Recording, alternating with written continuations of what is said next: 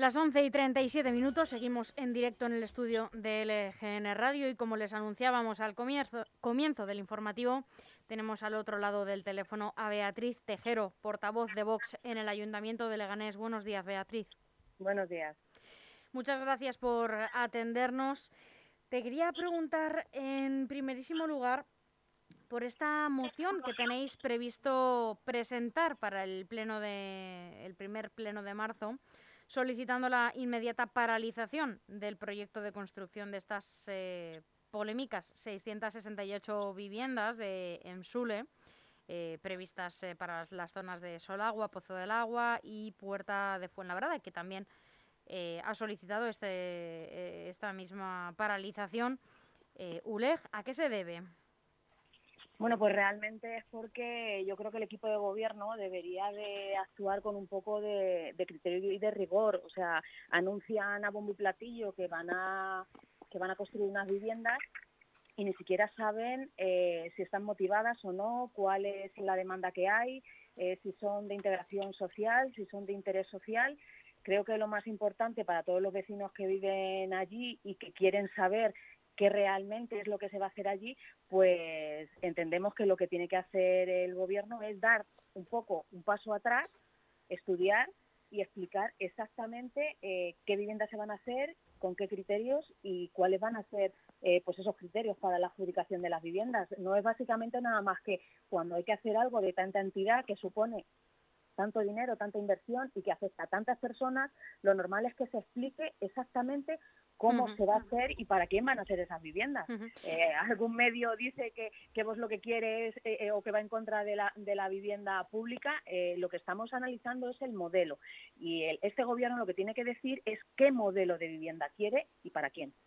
Lo que pasa es que el, el alcalde y desde el ayuntamiento llevan ya en torno a 10 días eh, incluso a través de un vídeo eh, que comprendo que quizás las redes sociales no es la mejor opción, pero bueno, quizás sí eh, una vía cercana de comunicación con el resto de los vecinos, em, aclarando que no son viviendas en términos de realojo ni de integración social, sino que se trata de viviendas para jóvenes con unos ingresos estables y empadronados en Leganés. Básicamente estos son los términos de los que se habla, pero que en cualquier caso todavía eh, no se han establecido eh, las condiciones exactas para llegar a optar. Simplemente se puede uno llamar para interesarse y la información que nosotros tenemos eh, a ese respecto viene de la mano de Enrique Morago, quien nos, nos afirmó la semana pasada que en Emsule se habían recibido, a fecha de la semana pasada, más de 4.000 llamadas interesándose, pidiéndose, pidiendo información. Entonces, el alcalde nos decía la semana pasada que él no entiende qué más tienen que aclarar. Bueno, es que eh, ahora eh, ya me dejas un poco más confundida porque no sé quién es Enrique Morago, si es portavoz del gobierno o no lo es. Eh, si él sabe que han recibido 4.000 llamadas, no sé por qué el resto de los grupos de la oposición no lo sabemos y con qué criterios. O sea, quiero decir, es que no da información el gobierno. Y el gobierno lo único que está diciendo es que no es una vivienda de realojo. Eso no asegura que una vivienda, un edificio completo en viviendas de alquiler, eh, tengan unos criterios para adjudicaciones en las que al final los adjudicatarios siempre son los mismos. Y al final eh, los autónomos y la gente necesitada que lleva cotizando en la seguridad social muchísimos años y que ahora necesita ayudas o esos jóvenes que necesitan ayuda resulta que no se quedan eh, no son los que se quedan en esa lista para ser adjudicatarios. Entonces simplemente tienen que decirlo es que ya ha pasado en otros en otros barrios. Y que además lo pongan por escrito que hagan un plan un desarrollo de vivienda porque ellos dicen que hay muchísima demanda, pero no hay ningún informe que justifique quién es, la, quién es eh, ese perfil de demandante y cuántas hay. Eh, esto es un ayuntamiento, quiero decir, es una administración pública. Me está viniendo a, a, la mente, eh, no solo fue Enrique Morago quien sí que, bueno, entendemos que por su cercanía con, con Emsule, eh, por, estar también en la Junta, si no me equivoco, de, Administración, en el Consejo de Administración, y, por Su, y por su cercanía con, con el gerente de EMSULE, quien tiene esa información, o porque habrá eh, preguntado, se le habrán dicho, ¿no? Estas, eh, le habrán hablado de estas 4.000 llamadas a fecha de la semana pasada, pero en cualquier caso, el 17 de febrero, creo recordar, sí que el Ayuntamiento de Leganés envió una nota de prensa eh, informando de que MSULE había recibido ya más de un millar de solicitudes para optar eh, a una de las viviendas, lo que no significaba que se estén tramitando, simplemente eran eh, bueno, pues llamadas pidiendo información. y esto fue el 17 de febrero. Bueno, pues es lógico pensar que a fecha de 1 de marzo pues se habrán multiplicado ¿no? estas solicitudes. Sí, pero estando yo siendo miembro del Consejo de Administración de Ensule no he tenido esa información y en el último Consejo de Ensule se pidió, de hecho eh, eh, también se posicionan algunos partidos en contra eh, precisamente por ese argumentario, porque no hay ese informe de demanda.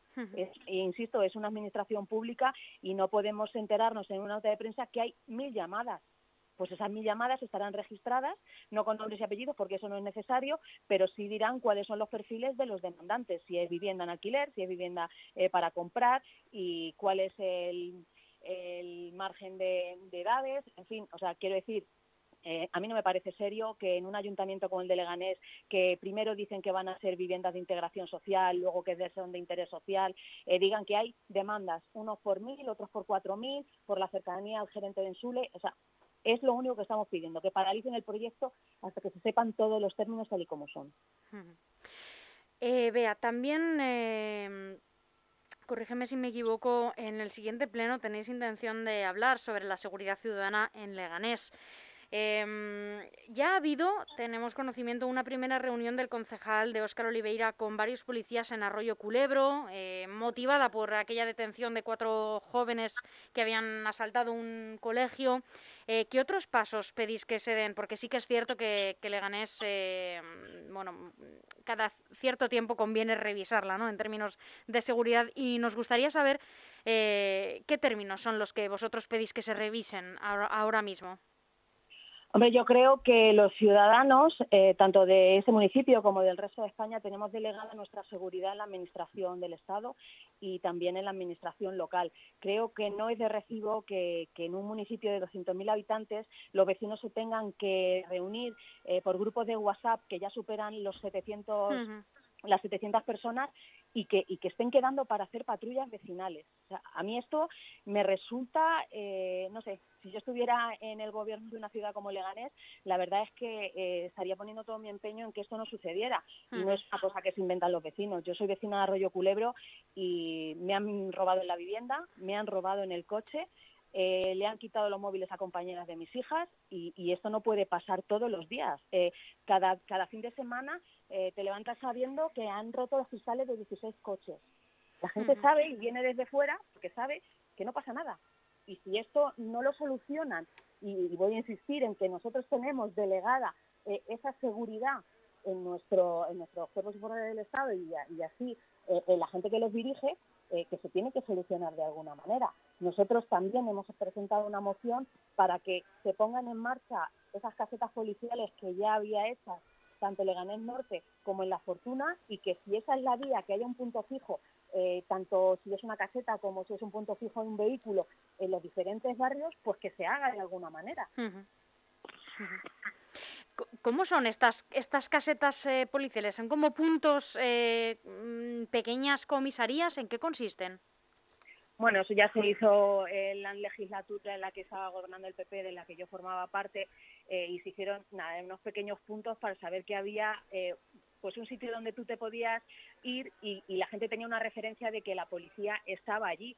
Eh, el Partido Socialista no, no, le pareció, no le pareció adecuado utilizarlas para lo que se construyeron, se le ha cedido a varias asociaciones, pero creo que, que, es el momento, la seguridad está, está en el punto de mira, no creo que estemos mejorando los datos, si, los, si se han mejorado en alguna, de alguna manera es porque llevamos un año prácticamente confinados y creo que, que la gente tiene que tener en sus barrios una referencia y saber que tenemos un punto fijo donde, donde la gente sabe, sobre todo los delincuentes, que están ahí, que el recorrido si se tienen que mover a lo largo del barrio pues es muchísimo menor que, que si tienen que venir desde la comisaría de Leganés.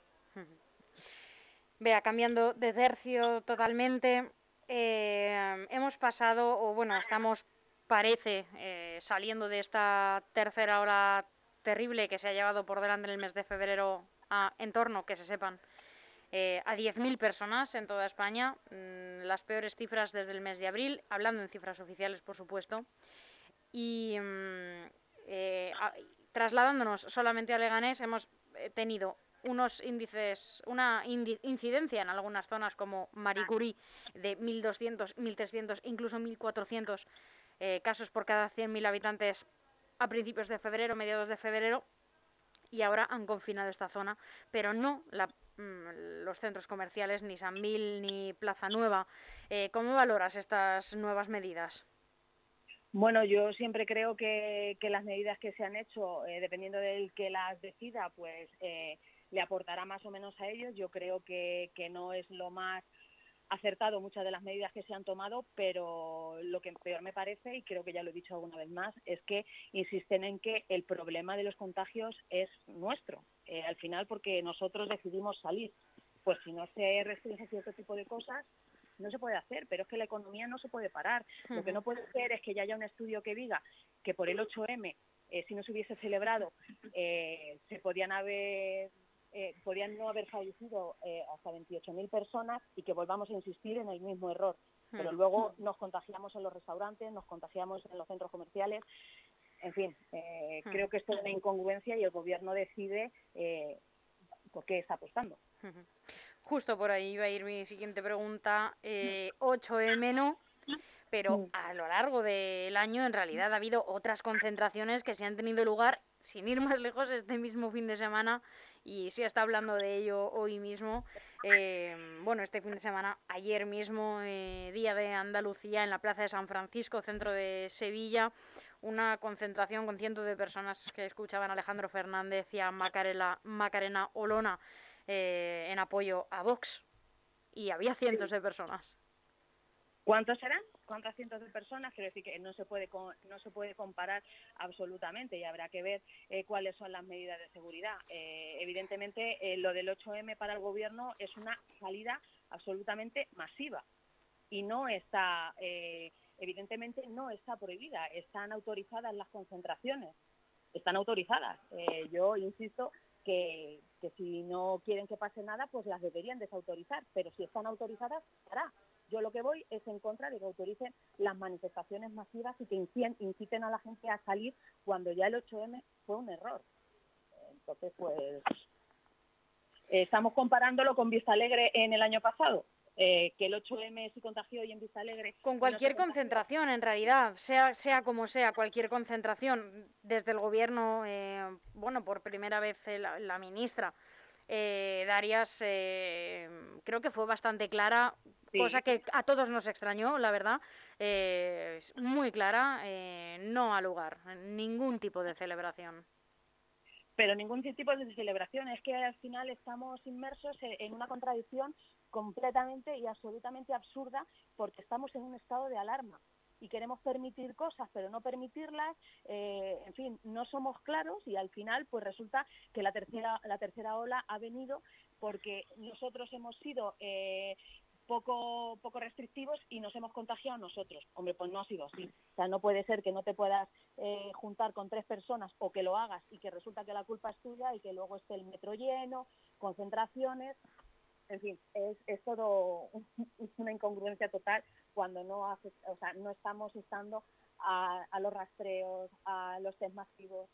Bueno, de los rastreadores hace muchísimo que se dejó de hablar. La verdad suena como algo de otro tiempo, ¿verdad? Suena de otro tiempo yo creo que con una buena con una buena política en, rastrea, en rastreando podríamos haber conseguido saber cuáles son los focos. Es que a mí me parece increíble que digan que el principal foco de contagio son las familias, es el entorno familiar. Pues claro, pero lo que tienes que rastrear es al primero que ha contagiado y de dónde ha venido. si tú no salieras de tu casa, el foco no sería eh, la familia, pero es, evidente que te vas a contagiar en tu casa. Entonces, eh, a mí me, parece absurdo.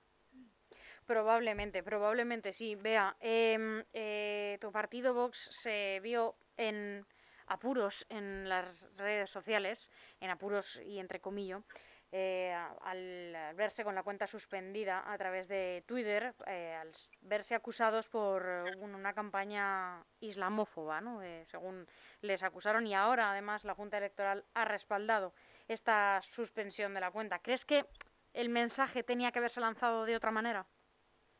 Eh, yo lo que creo es que Vox está en el punto de mira. Hasta a día de hoy eh, Twitter no me da ninguna credibilidad y la Junta Electoral, pues evidentemente habrá hecho lo que considere.